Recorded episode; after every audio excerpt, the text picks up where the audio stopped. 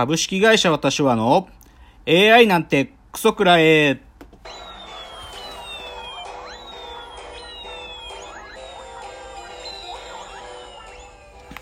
群馬が生んだ怪談時株式会社私は社長の竹之内です。この番組は大喜利 AI を開発する株式会社私は社長の竹之内が AI のことなんかお構いなしに大好きなサブカルチャーについてサブカルリテラシーの低い社員に丁寧にレクチャー言い換えれば無理やり話し相手になってもらう番組です。ということで今日は第75回ですけれどもあの前回ねあの第2代目アシスタント箕浦さんが、ま、ご卒業されたということでちょっと一人寂しくオープニングですけれどもじゃあちょっとですね箕浦さん宛てへのお便りが届いていたのでお便りをちょっと2つご紹介したいと思います、えーラジオネーム山田幸太郎さん。えーご無沙汰してます。山田です。最近忙しくコメントもできておらずすみません。ただいつも楽しく拝聴しております。さて箕浦さん本当に長い間2代目アシスタントとしてお疲れ様でした。2代目として最初はドキドキしながら聞いてましたが今では隣にいて当たり前の存在になっていました。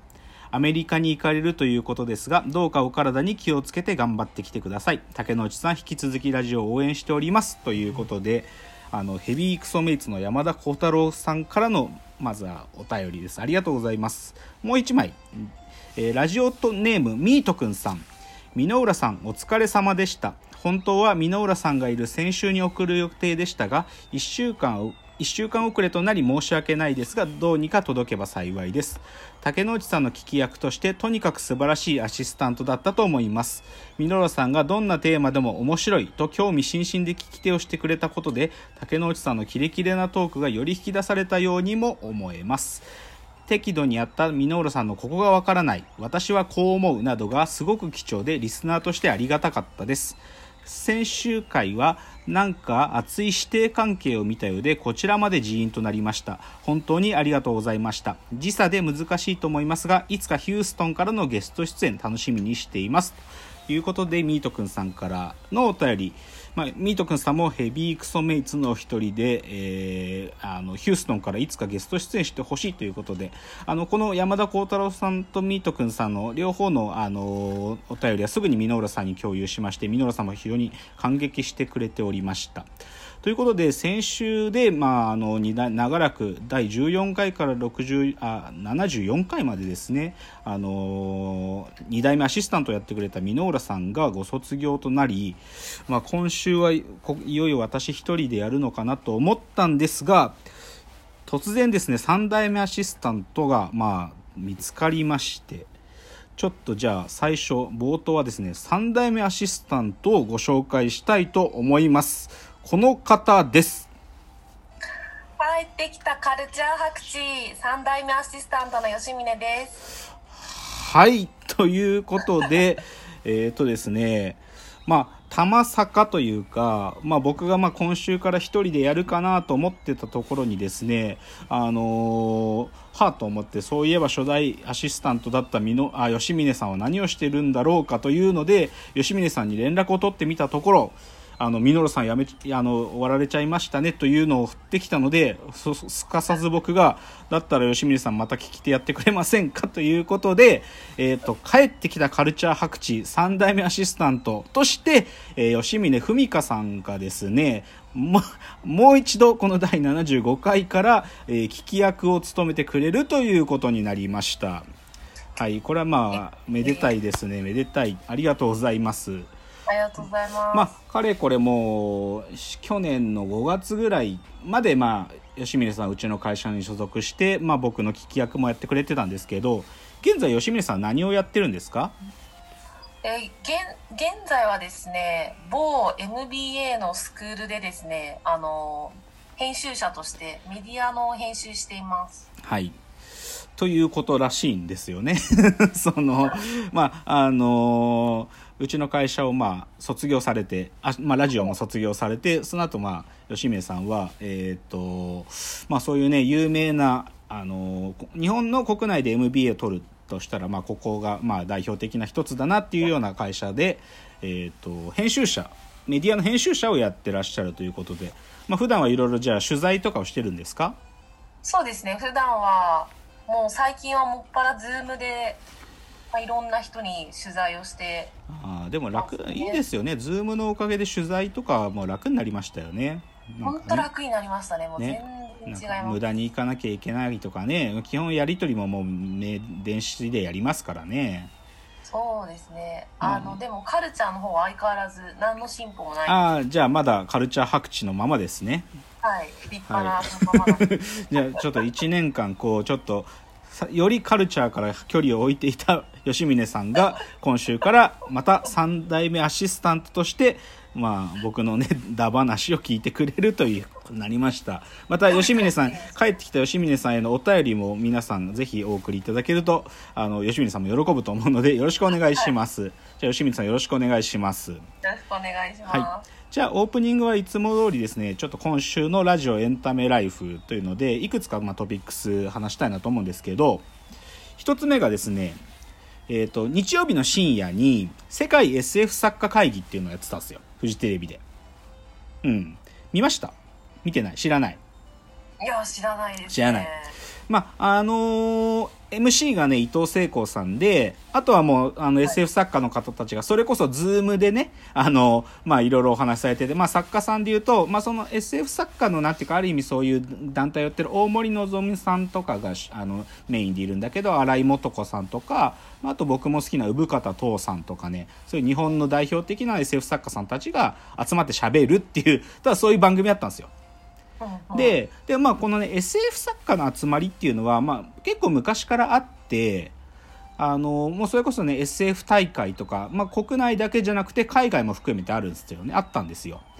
であの大阪万博があったね1970年とかにはその東の SF 作家と西の SF 作家が一堂に会すっていうね国際 SF シンポジウムなんていうのがあの実際その万博やってる日本でや行われたりとかねそうだから世界中の SF 作家が来ていろいろ喋るんだけど、まあそのまあ、そういう年とかにもだから小松左京とあの2000 2001年宇宙の旅のアーサー・シー・クラークとかが対談するみたいなのもあったのよ。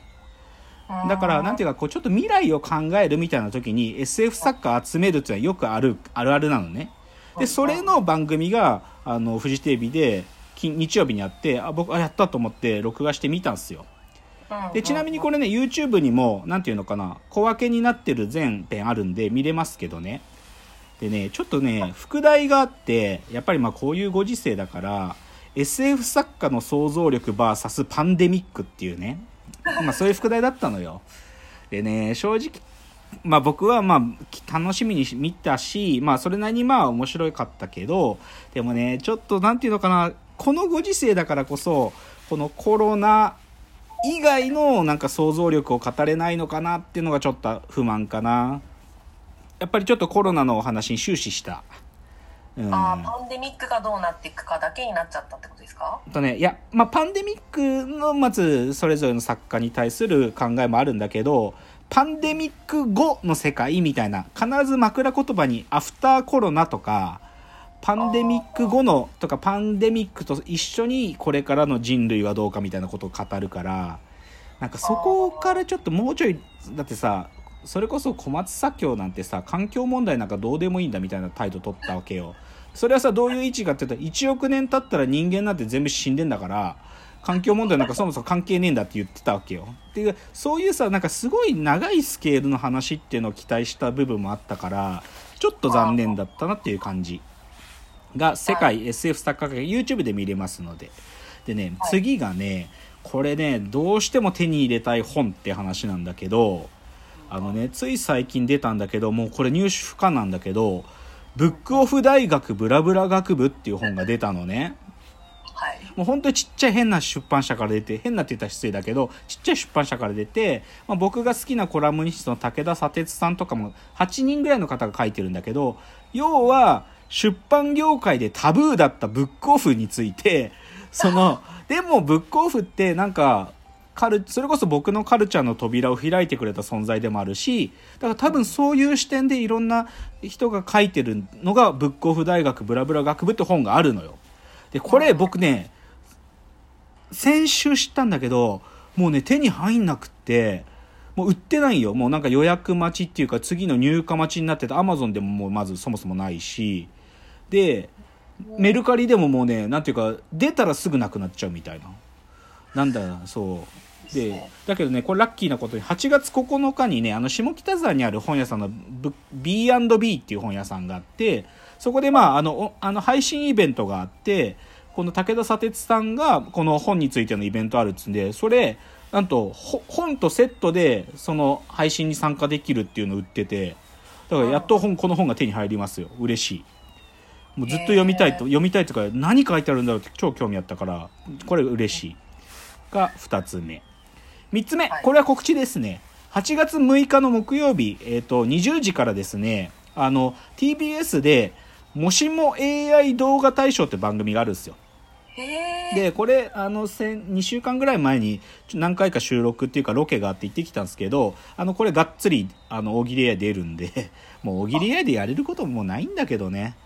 もう、計5組の芸人さんと絡みました。まあ、ちょっと、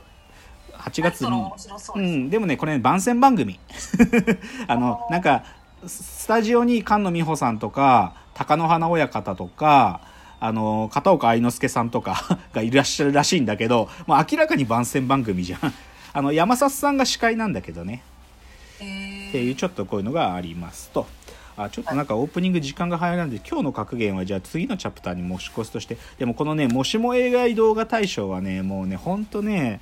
もう僕らは正直もう大喜利 AI でやれることもやりきってるからもうテンションも上がらないわけですよねこれは。本当言ってももういや上がんない。もう上がんないしもう惰性でねいつもやってるようなことやってきても自分としてはそういうのはもうへき焼きしなしながら撮ってきたっていうことはちょっと申し添えておきたいなと思います。